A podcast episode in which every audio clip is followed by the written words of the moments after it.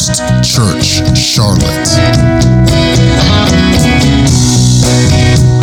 title here for a little while is this pulling strings and pushing buttons pulling strings and pushing buttons. I want to uh, just share with you how i got to this uh, moment of teaching this uh, subject. Um, as you know we've been having early morning prayer for uh, what two maybe maybe maybe a little over two weeks now. And it, it will be continuing this week. I uh, will be hosting it um, not on Wednesday morning, but Monday, Tuesday, Thursday, Friday. I will be hosting it 6:30 a.m. and you can get the link uh, just by getting the text message.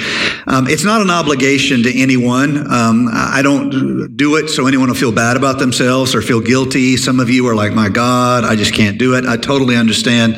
Um, I do not want to use it as a duty in your life. You have enough duty in your life. It's simply an opportunity um, that if your day works and you want to join with us. Um, on Mondays, uh, tomorrow morning, I will specifically be praying a prayer that will be starting our week off. So if you are in a high stress career, if you are building a business, if you are uh, facing a tough week, uh, perhaps in school, um, you want to join with us on the 6:30 a.m. on Monday mornings. We're going to pray over our week. We're going to dedicate the week to the Lord. We're going to ask for favor in our jobs, favor in our careers, in our businesses. We're going to dedicate the week to the Lord. We're going to open our hands and surrender everything that we have happening uh, on Monday mornings. That's going to be the specific focus of Monday morning prayer at uh, 6:30. Again, if if it doesn't work for you, I do not want you to feel guilty. Um, you you do you. Uh, like for example, my wife will never host early morning prayer, um, and that's because she needs Jesus. But besides that, uh, no, I, I'm not using it as I don't want I don't want anyone to feel guilty over it. You have enough guilt in your life. Prayer is not something that should be guilt motivated. It, it should not be guilt motivated. It's like it's like imagine the insult of being with someone you love and saying, "Oh, I've got to be with them." Um, come on, no, um, that's not what we're trying to do. But I do. I have felt the difference in my life uh, with our early morning prayer, and I have felt the encouragement to me of praying with you. And so every week we're changing it up a little bit. This week I'll probably have more other people lead the prayer some. So if you're a regular in that, be ready. I might call on you to lead some, uh, uh, like five, ten minutes of the prayer. Um, so, all right, now that I have put you all in a state of shock uh, between uh, Adam and Valeria and early morning prayer that you're going to lead for three hours and you didn't even know about it and you weren't prepared, um, I uh, will explain. Uh, in prayer this week, I thought of how many people I have seen who um, think they are living a life of their choice and intention, but really they're being moved around by circumstances and manipulated by external realities. And it's as though the enemy of their life has a string on them and is leading them around, and they don't perceive it. it, it, it is as though their eyes are blind to the, the puppet string that is in their life. And out of that came this desire to try to take some of the tremendous scriptures of the word of the Lord that speak to this and use it as a wake up call to all of us to make sure we are living intentionally. We are not just accidentally walking through our days. You need to be effective for the kingdom of God. Can I have a great big amen? Let me have one more real big amen. You need to be effective for the kingdom of God. You need to choose your values. Um, there is a whole part of modern um, life, there is a whole segment of capitalism that is the study of how to manipulate you to do something that is not good for you, but is good for the person who is selling you something.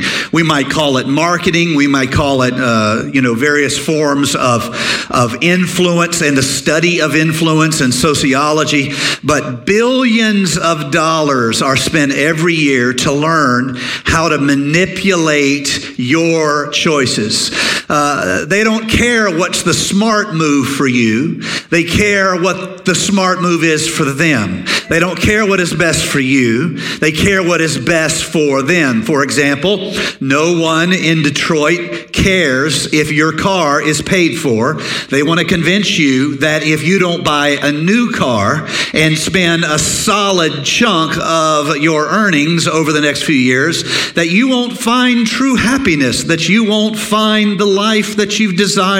And they study, they literally study everything from your psychology to the very systems of your consciousness. They study how they can get you to do what's best for them, not what's best for you.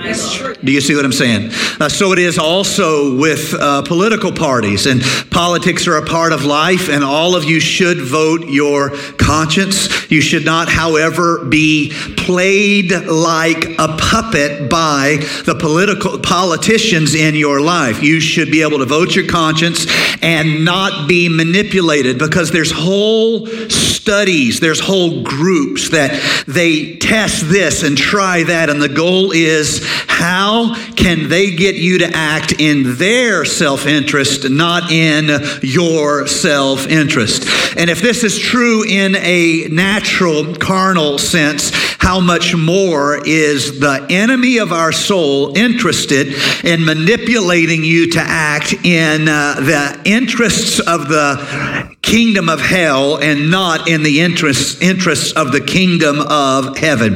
In fact, I believe that most of the damage that church people and churches live through is the result of some type of self inflicted wound, some type of self inflicted division, some type of being manipulated by a puppet string led over here when God wanted us over there. And now, when God's moving over here, the enemy wants to use a string of distraction, interests, and draw our attention over here.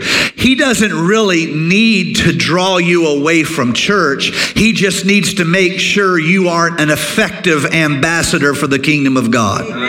And so, hell's greatest success with church people is not in defeating your faith, but in distracting your attention. Not in removing your mission, but in derailing your mission. Not in some way thwarting your purpose. Remember, the gates of hell shall not prevail against uh, the church. Uh, it's not in thwarting your purpose, it's in getting you to change your purpose.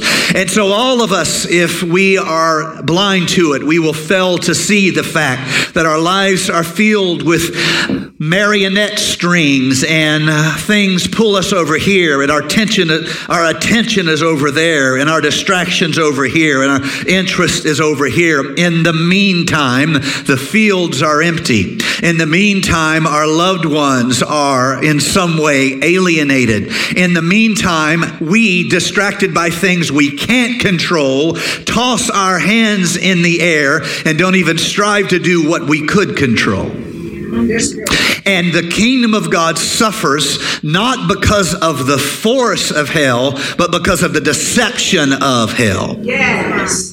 Now, I know I'm laying, I'm laying a lot on you right now with all of that, but I want to uh, challenge all of you to see how our lives are filled with puppet masters. And puppet masters need puppets. This is what Jesus would say when his disciples ask about their response. What would be the correct response to uh, the Pharisees and their teaching, their criticism of Jesus, their attack upon Jesus. Jesus said, and he gives them direct instruction ignore them. And this is where he gives the passage the blind lead the blind, and they both fall into the ditch. There is a world full of puppet masters. It might be getting you to spend your money a certain way, it might be getting you to vote a certain way, it might be getting you to adopt some movement, uh, some interest, some special interest, some hobby, some you make a list. We could go on and on with it, but the point is, can you see the puppet master behind the curtain, or are you fated forever to dance out your life to another person's rhythm, to live your life by another kingdom's values, and to settle for a journey that was not chosen by you, but was attractive to you and you just fell into the caravan without intention, without effort. I want to say this to all of you. If you're coming to the house of the Lord, if you're spending time in the Word of God, if you're reading the Bible, it's because you want to make God's kingdom your kingdom. Can I have a big first church? Amen. I'm not content to just go my own way. Thy kingdom come, thy will be done on earth as it is in heaven. Somebody give God a hand clap of praise in this house. Uh, we all of us can be blind to puppet masters. A few few years ago, the FBI actually, in an attempt to separate gullible young people from being attracted by um, violent ideologies, terrorism, whether in whether foreign or domestic, uh, they created a website that you could refer a young person to that would help them distinguish between uh, things that were actually true and things that were in some way uh, uh, a narrative being fed to them. And it, it was called, if I remember correctly, it was some version of, of, of, of clipping the strings or um, uh, the marionette, don't be a marionette, I think was one of the slogans they used. And the idea was they would take the statements that would be made by a, a violent religious, uh, typically, most commonly, probably someone of uh, more of a Middle Eastern uh, radicalization. Um, we uh, need to be fair, and we do not need to believe that everyone is out to get us, because if we have a mentality that everyone is out to get us, then where is the mission field? We don't have an mission field anymore. We only have a battlefield. Do you see what I'm saying there? So the Lord has to keep our hearts soft uh, toward this kind of thing, but there are groups, there are religious, uh, uh, theological groups that they have a violent end that they would like to bring the world to. And you could direct someone and they'd try to talk them out of that. Um, but the truth is, it's more subtle than that. It's easy to see how a violent person could try to lead a, a simple young person uh, into seeing that violence was an answer, thus they would strap a bomb onto their chest and go out to a public place and kill others. Uh, but the truth is, the puppet masters are more subtle than that. And we can, all of us, live our lives where we get pulled about by other people's fights. We get recruited to other people's passions. We get roped into other people's negativity. I want to make an appeal to you to stop being a dumping ground for other people's negativity. Whenever you talk to someone and they're very, very angry, before you join in, always remind yourself it probably isn't your fight. Somebody say thank you. That's some good advice. Thank you very much. Uh, whenever you're talking to somebody and they're just furious about something, remind yourself, if at all possible, it probably isn't your fight. Now, they would love to make it your fight because it is helpful to them to recruit as many people as they can to their fight. But here's the thing it's probably not your fight. So, why be a dumping ground for their negativity? We've got to be careful not to be a dumping ground for other people's gossip. Yeah. We have to be careful not to be a dumping ground for other people's toxic reaction to circumstance. We have to believe that the uh, God's way is not just an accident in our life, but we choose it every single day. I choose His values. I choose His kingdom. There's a thousand things I don't care about in this life, so there can be one big thing I care about more than anything, and that is the gospel of Jesus Christ. I heard a joke about a husband who asked his wife, she, he said, uh, You know, when I, I get mad, I, I yell, and, and you know I'm mad. And, and when you get mad, you never say nothing. You're always so quiet when you get mad. How is it that you can be mad and you, how do you control your anger? And his wife told him, She said, Well, honey, what I do is I just clean the toilet. And he says, That makes no sense. How can cleaning the toilet help you when you're angry at me? She said, Well, darling, I use your toothbrush. Uh, yeah, gross. Um, uh, so my point is this: if we were to, we can't look at all of the human emotions that manipulate us, right? We can't look at all of the manners in which Satan uses devices in our life to manipulate us, to push our buttons, to control us, to make us distracted with this when God needs us over here, to make us angry about this when we don't even have a reason to be angry over th- about this, to get involved in this when it is nothing positive for us being involved in that. How can we learn? How can we see? I don't have time to talk about it all, so I just want to talk about one of the most common human emotions that get you involved, that manipulates you, that changes your emotional state, that changes your emotional experience, that invokes your emotion to get involved in things that really are not a help to you. And I would say that would be this anger, more than anything else, given vent to will affect every element of your life. Giving vent to anger will affect every uh, reality of your life. Why do I say that? Well, because anger is a social emotion. Anger is a social emotion.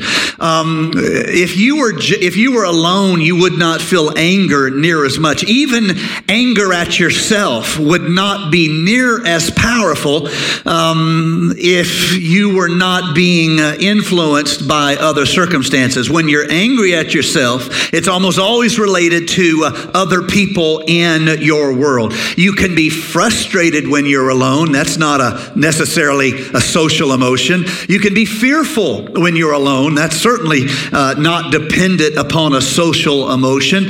Uh, but anger is almost always a social emotion.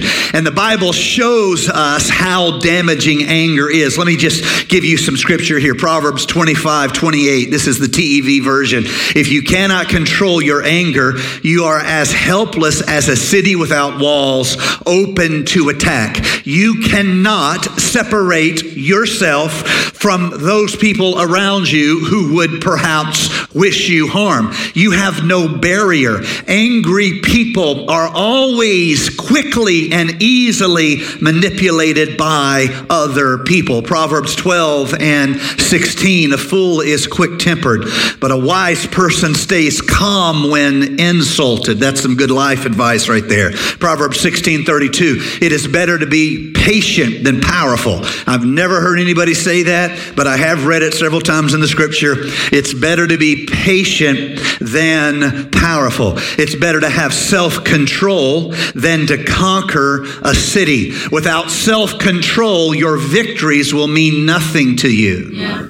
Without self control, your victory can be part of what is destroying you, just as Alexander the Great conquered the whole world but could not master himself. And so, having not an immediate plan, a sense of destiny upon him, he proceeded to drink himself to death and died at a very young age, all because although he could conquer a city, he could not conquer his own dysfunctional wanting within him.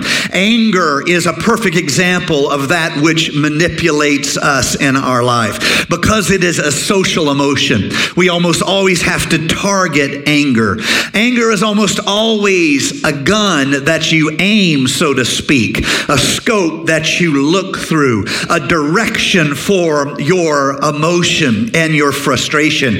Without a target, anger would just turn into a low pressure frustration you need a target to make it high pressure. You need someone you can blame to make it high pressure. And here the word of the Lord comes along and tells us over and over and over and over again if you cannot control your anger, you will not be able to control yourself. You will be manipulated by your perception of events, manipulated by your perception of fault. You will not have an accurate appropriate, wisdom based response to your circumstances. We, all of us, need to have victory over uh, the damaging effects of anger in our life. So let me just speak to all of you. I don't always know what's going on in your life, sometimes I do.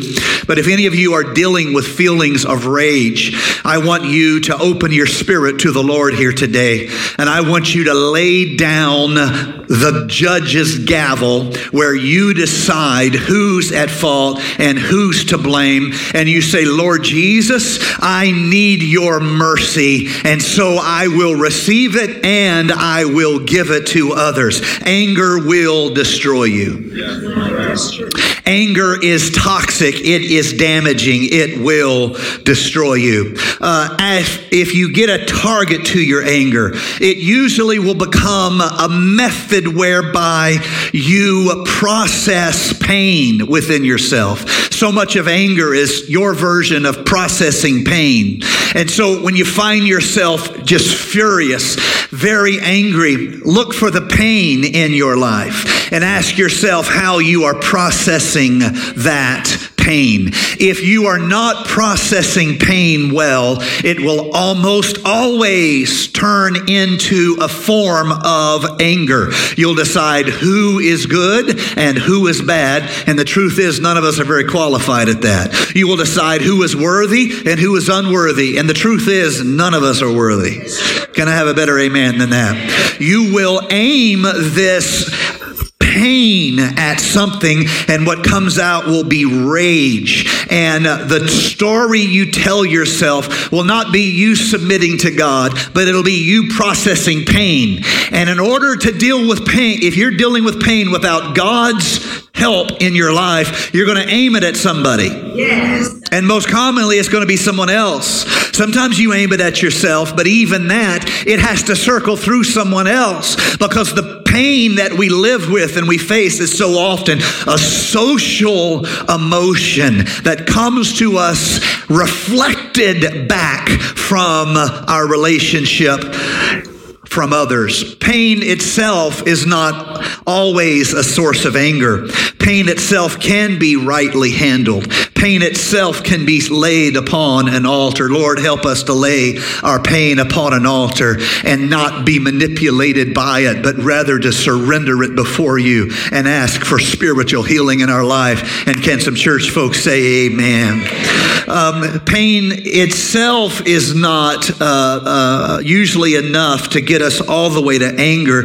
Pain is usually combined with blame. We take pain, we combine it with blame. It serves as a type of trigger. We make assumption about other people. We decide why they did it. We don't know why they did it. They may not know why they did it, but it helps us to process it, to turn it into anger. And so we make assumptions, we make evaluations, we give interpretations to circumstances we may or may not know much about, and we decide people uh, hurt us and uh, they at best were uh, indifferent and at worst they were malevolent and the pain flows out as anger. We can't even see that in the anger of our lives, anger is controlling us. We're like a puppet manipulated by our anger. We would like to do the smart thing, but we're not the one controlling the strings. Anger is controlling us. It would help us to humble ourselves, maybe even apologize. Why can't we do it?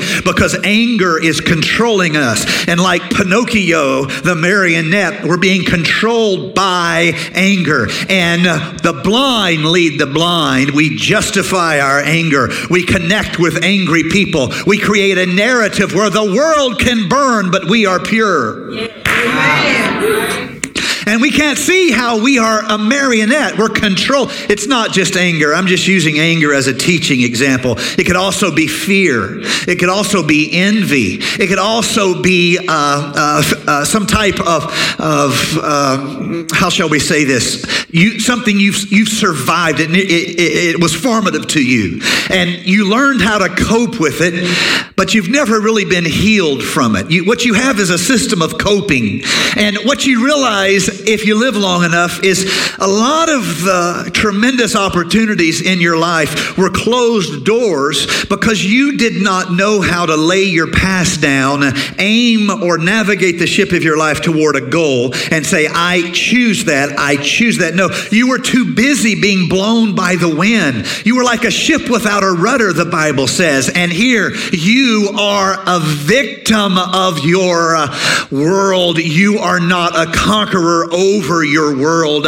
Your problem is not even just temptation, although that can be a problem. It's also uh, the fact that there is no rudder, there is no intention. Uh, you are the puppet, and everything else is pulling the strings. The first step is always God opening our eyes. God, open our eyes. Let me surrender my solution and call upon the name of the Lord. As a church, we cannot be caught up in some type of a, um, a distraction into things that are not spiritually effective. It's, it's very natural for groups of people to be caught up into things that really are about um, maybe interests or distractions or whatever, but that's not really where the revival is. Um, I, I have so often in my life found myself struggling and wrestling with something and finally take it to prayer and have some version of the Lord quicken my spirit like this. I'm saying, God, what about this? What about this? What about that? What about the other? Lord, you've got to do this. You've got to do this. And I'm just telling all the Lord what He needs to do to keep His kingdom intact because without me, what would the dear Lord do? He would be lost without me. You know, but luckily He has me. I can, I can save Him. Do you see the absurdity of this? Do you see the absurdity of it? I go to the Lord, and uh, the, the answer I get from the Lord is that doesn't matter. Why, why are you spending so much time on it? Doesn't matter. Uh, but they, but this one over here, it doesn't matter. Why are you spending so time on it? Why are you? It's as though uh, in the Bible we get this kind of advice. You know, let that situation uh, do what it's going to do. Let those people do what they're going to do. Let the just you you focus on what God has called you to do. The first step to spiritual effectiveness is learning how to let go of the junk in your life and say, there's a bunch of stuff I may or may not know anything about. I don't care. But let me tell you what I've decided. I've decided to be a worshiper. I've made up in my mind I'm going to be a worshiper. I might like this, I might like that, but I've made up in my mind if that happens or doesn't happen, I'm going to be a worshiper. I'm not going to be a puppet manipulated by the puppet masters in my life. I choose the kingdom of God. I choose the values of the kingdom of God. I choose the way of the Lord. No one's making me do it. I choose the way of the Lord. Somebody say yes. And so we so often have to see how the strings of our circumstances uh, manipulate us, how so much the, uh, the world pushes our buttons and um, we were going to do this and this happens. It's, it has been my experience, and let me just share this with you very quickly. I, um, I, and now my wife and I, uh, we, we've seen it so much that uh, we just say it back and forth to each other. I, I say it to my pastoral team. My pastoral team says it back to me. Whenever there has been a, um, uh, uh, like the Lord moving in a certain way and a lot of good things are happening, um, usually I'll say to one of them, one of them will say to me, or I'll say to my wife, or she'll say to me. It always goes something like this. Well, you need to, you need to, you need to expect the enemy to, to try to stir something up because there's been a lot of good stuff happening. you need to get ready. You're having a little bit too much success around here. The, um, the, so this summer we had a, we had the, the, the most people baptized in any one summer uh, in the church history, which is exciting for us. And um, we try not to, you know, make it bragging rights, uh, um, but we do try to celebrate one to another. Um, we so we were excited about this. We were driving home from church the other day, and my wife said, "Look, I'm just going to." She said, "I'm to pray for you right now, and and and you, you should know living with that woman is hard. You should know." So she, she reached over and put. She's like, I, "I pray, Lord, that when the devil shows up to try to stir up some trouble, that this man would just be able to laugh at it because he would know what the enemy was trying to do." And I waited till she got done praying. I said, "You really want me to laugh at it?" She said, "Yeah, I want you to know what it is. I want you to laugh at it." Yeah. You see, here's the reality: hell has much more success uh, distracting us than it has stopping us. You see, because if hell can distract you, it doesn't have to stop you. You see how so much of, of, of the kingdom of God is like a door you go through? Uh, it's like the Apostle Paul talked about an effective door. Uh, a door was opened unto me. So much, it, it's, it's almost everything in the kingdom of God is like that. If you, if, if you can get through the door, you might see what is beyond the door. Uh, but if you don't make it to that door, then um, it doesn't really matter. No, nothing else really matters. And so the lesson of this is so important. Uh, we oftentimes remind ourselves here at First Church how important connection is. If I can connect with people, there might be a chance for real ministry. That's why we value things like small groups. Um, you can spend all your life in a prayer closet saying, God, use me. But if you don't make a connection, how's he going to use you? We have to make connection. If you make connection, you might be able to minister to somebody. You might be able to win somebody to the Lord. You might be able to be used of God. But if you don't have any connections, it won't matter if you have all power and all glory. You can't be your own purpose. You see what I'm saying? And so it's a door. Do you see that door? So it is with distraction.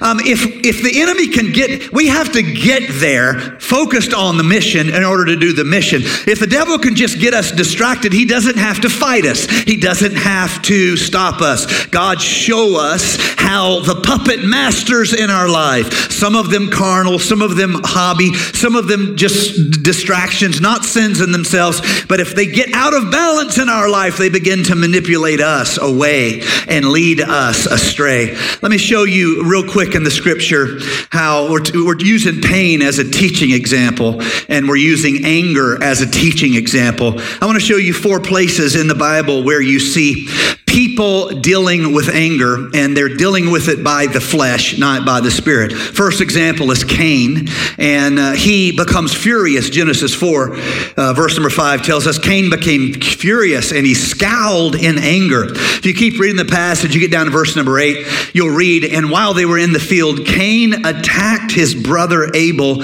and killed him. This is, he's processing anger.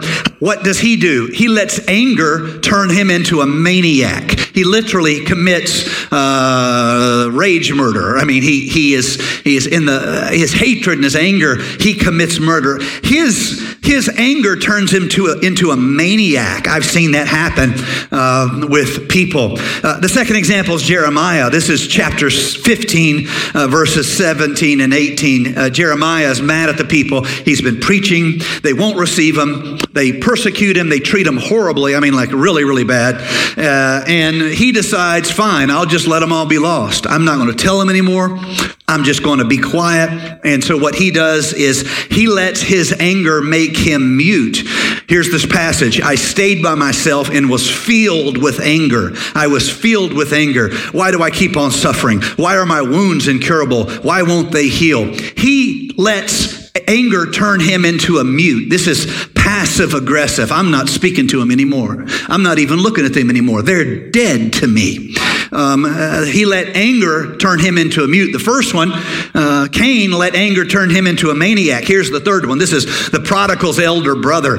Uh, he lets um, his pain turn him into a martyr. Luke 15, verse number 28. The elder brother was so angry, he would not go into the party that was being thrown because his younger brother had come home. Uh, he just won't go in. He's sulking outside. He's pouting. So his father comes out to find him and pleads with him. And he says, You've never done anything like this for me. He let his anger turn him into a martyr. Do you see how all of these guys are being moved by a puppet master? Their anger is manipulating them, it's a string leading them around. And what's the result? All of them are leading themselves into despair and pain because they are being uh, manipulated by the puppet master. The fourth example is the Pharisees. You'll read in Luke chapter number 6, verse number 11, that the Pharisees were furious and they began to plot with each other what they might do to Jesus. So here you have malevolent.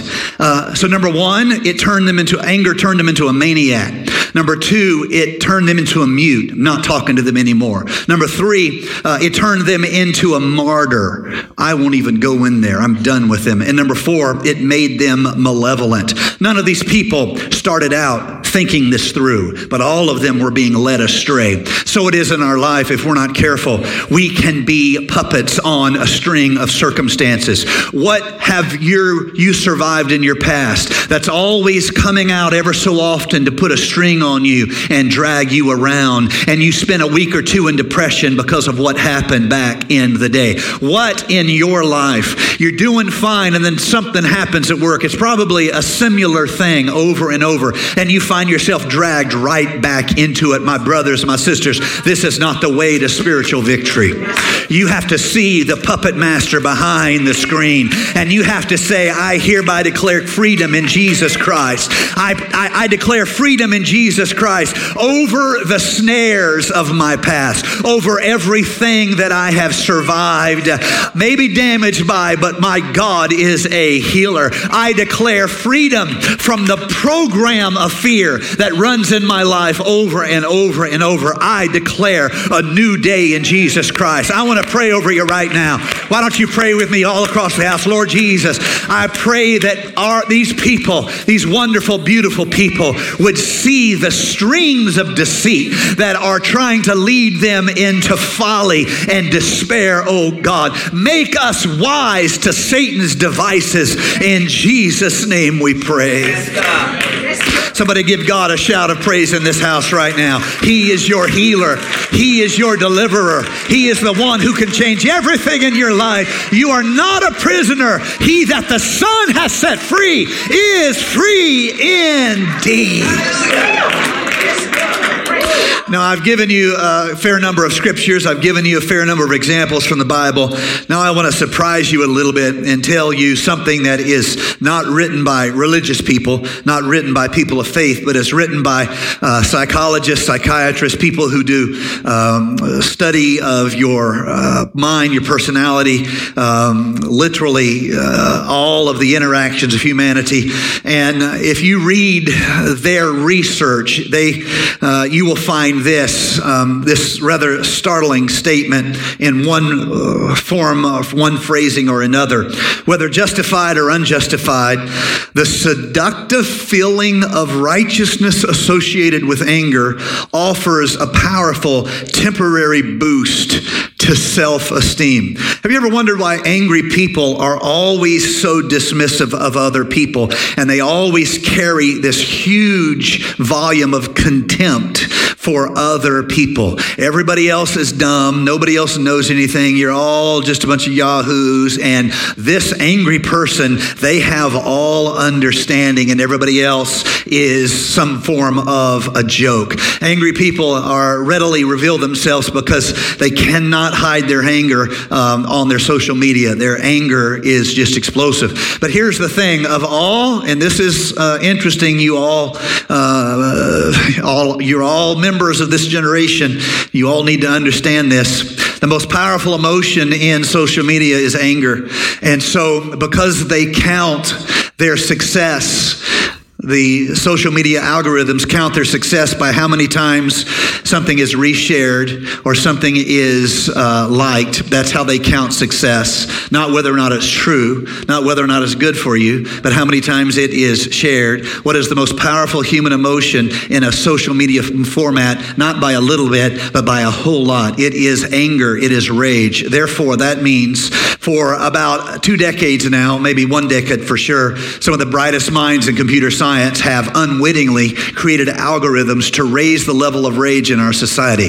They weren't trying to do that, they were trying to get likes and retweets. That's what they were trying to do. But what they did is they lassoed, without knowing it, to raise the highest point of rage in society. This has happened to a lesser degree, believe it or not, in America than it has in a lot of third world nations. There's a lot of books and research out on this right now.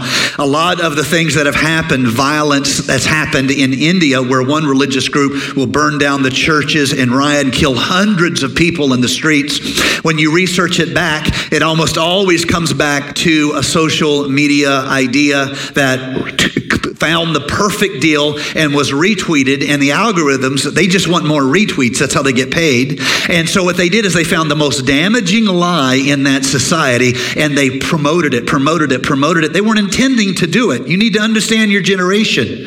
They weren't intending to do it. Whatever lie got the most retweets, resubmits, likes, shares, that is what the algorithm was putting out. And there have been literally riots, there have been burnings of churches, synagogues, temples. There have been tremendous outpourings of hate and rage, and people for years didn't understand how it's happening. Uh, it was this outpouring of the most powerful human emotion, which is anger. Whatever gets you angry has two to three times the chances of you resharing it than something that makes you happy.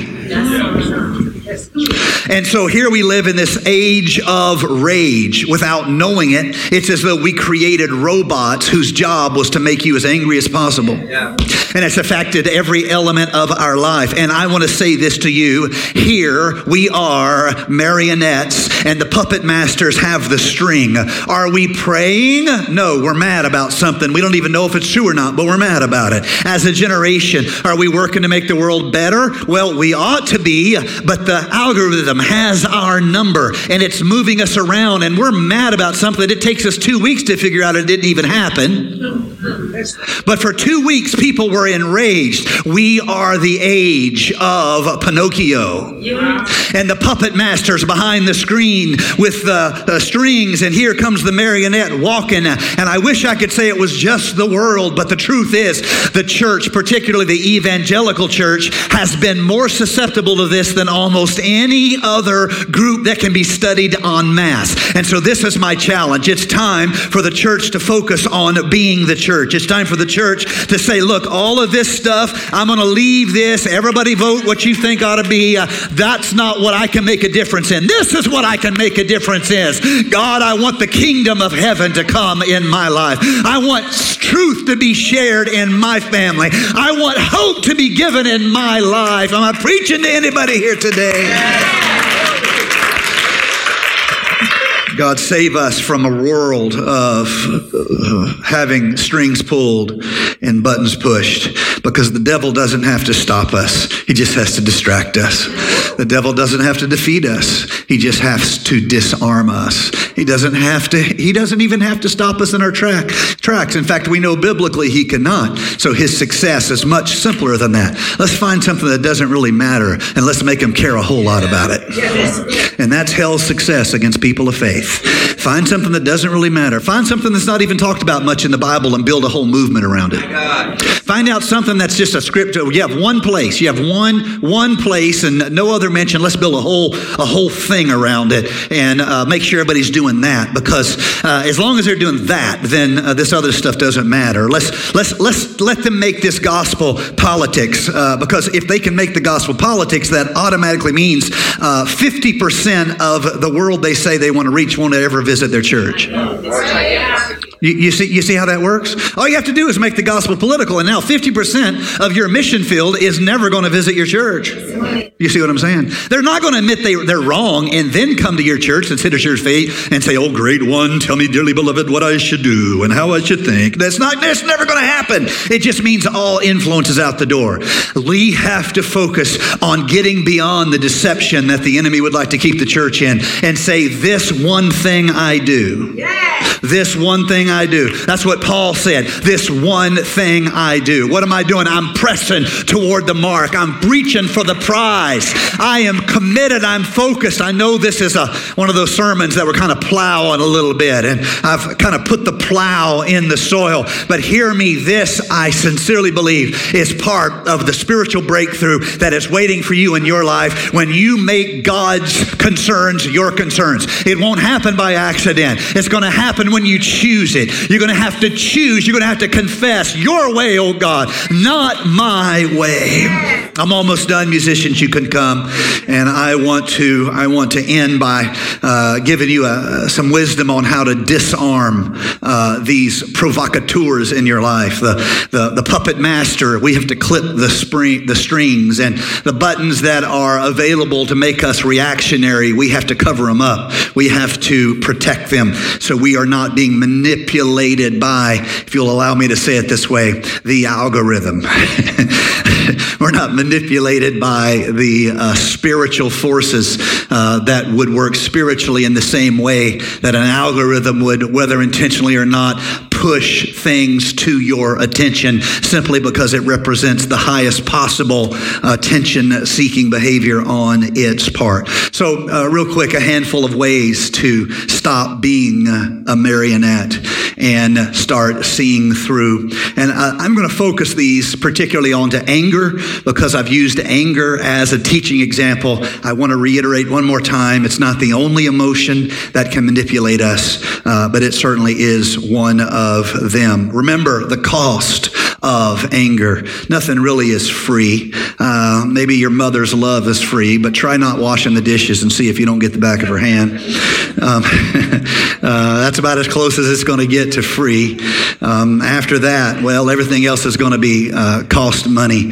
Uh, my little girl used to, and my son too, they would bring me free games on their iPads. Dad, let me have this game. And I would make them say this every single time. They would have to repeat after me Dad, there is no free. There is no free. About three months later, they quit bringing those things to me. And because they didn't want to have to say, Dad, there is no free. It's not free. They just want your information. You pay with your information, and then they track you. Anyway, moving along. Um, I'm not really preaching against the internet today. It's just a perfect teaching example. Do you see?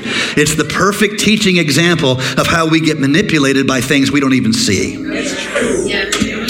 Um, remember the cost of anger, of anger. There is no free. Proverbs 29, 22. An angry person causes trouble, and a person with a quick tum- temper sins a lot.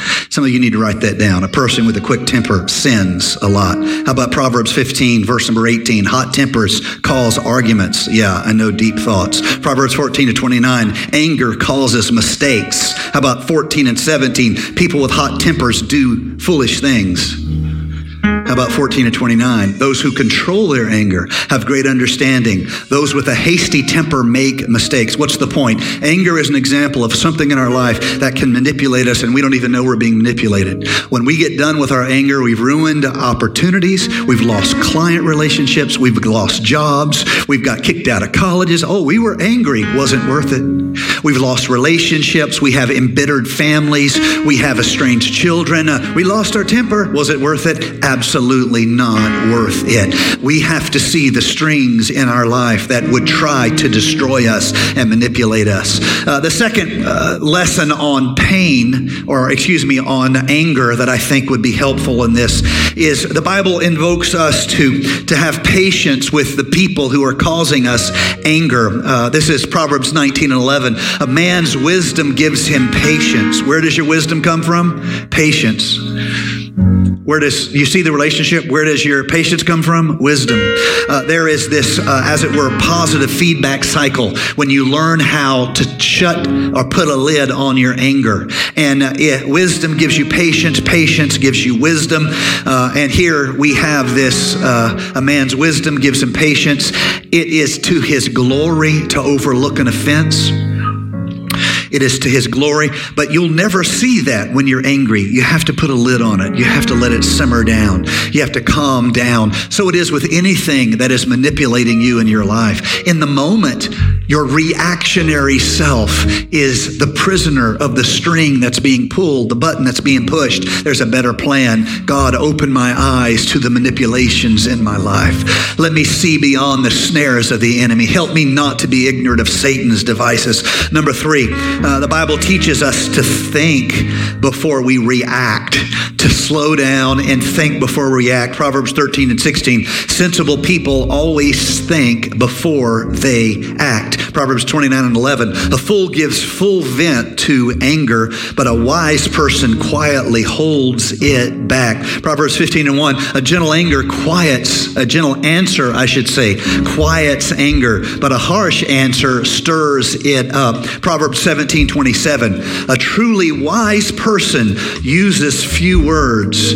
A person with understanding is even tempered. Lord, help us to think before we react circumstances in our life, whether we're being prompted by fear, whether we're being prompted by insecurity, whether we're being prompted by anger, help us to slow down and look behind the curtain and see that there is a puppet master manipulating us behind the curtain. Number four, the Bible teaches us to ask God for help. Everything in your life you're serious about changing. I want to say this to you.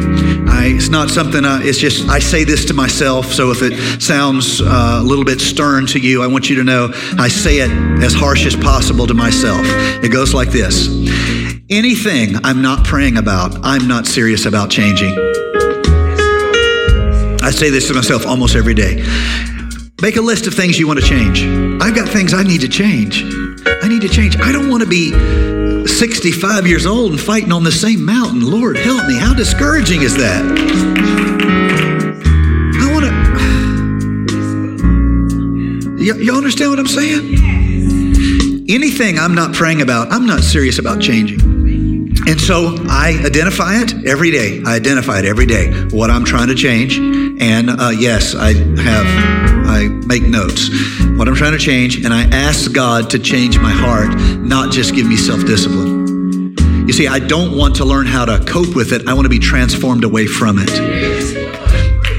When you start praying that way, it will change you. In other words, I never I never allow myself to repent for sin without repenting for the heart that desired the sin. It's not the same thing and asking God to change the heart so that temptation, I see through the short term lie of it. That's what a temptation is it's a short term lie. This will make your life better. This will make your life better. Lots of people try it. Not many people's lives get better. it's a short term temptation, it's a, it's a lie. Um, ask God for help. The fruit of the Spirit is love, joy, peace, patience. Patience, patience, patience. God, help us. Psalms 141 3.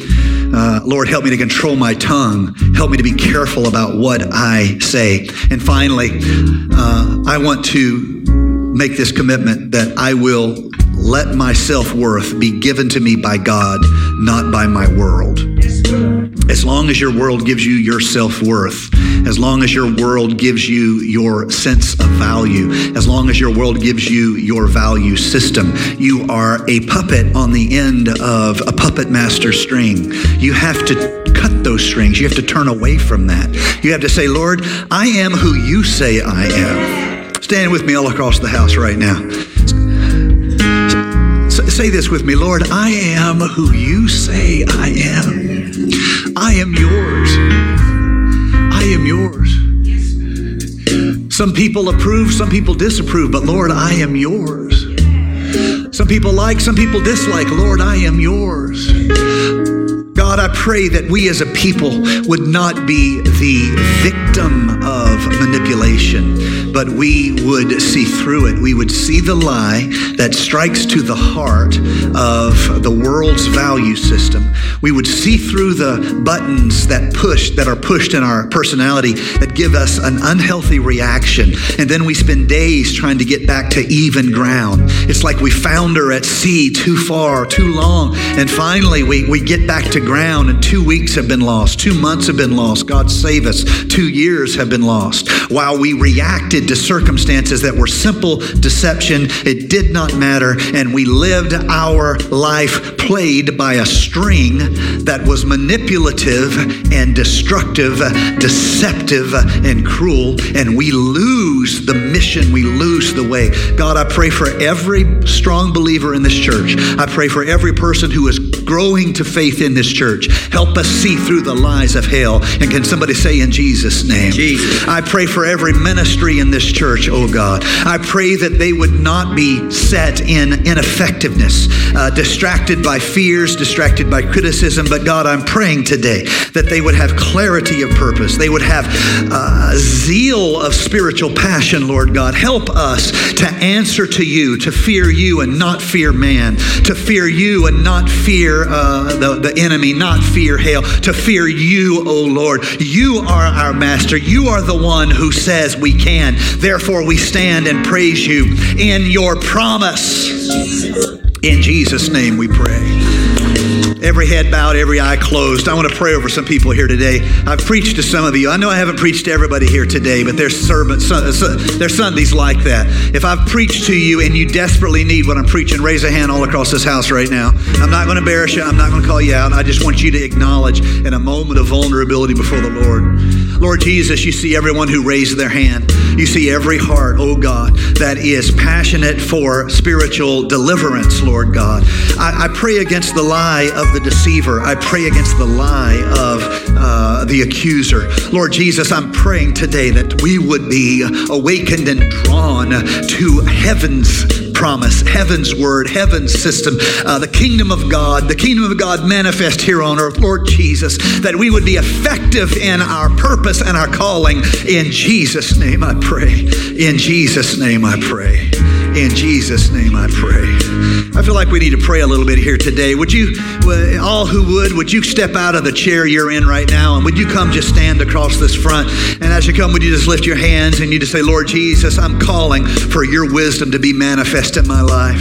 That's right. Just, just step out. Uh, we, we, we have plenty of room. Just find, find a way forward. Let's just call upon the name of the Lord here today. Lord Jesus, we are praying against every attack of the enemy. We're praying against every lie of hell. We are praying against every deception of the flesh. I'm praying against insecurity that has settled upon some of your people and has destroyed their spiritual effectiveness because it has in some way drawn out of them uh, the fears of when they were young in their faith, uh, things they went through in the early years of their consecration and devotion. Lord, I'm praying today, I'm believing today that you would intervene on their behalf, oh God, by the power of your Spirit, by the power of the Holy Ghost. Lord Jesus, we're calling on you today. Don't let us be distracted away from the work. Don't let us be pulled away from the mission. In Jesus' name we pray. In Jesus' name we pray. In Jesus' name we pray listening to First Church Charlotte. If this podcast has blessed you, please rate it with four or five stars. By doing so, you will help others find our free podcast and bless them. If you're in the Charlotte, North Carolina area, come worship with us at 4929 North Sharon Amity Road. For information about service times, church ministries, and so much more, visit us online at firstchurchclt.com. If you would like to help support our efforts, please text GIVE to 704 445 5353. We pray God's richest blessings to you. Come, worship with us.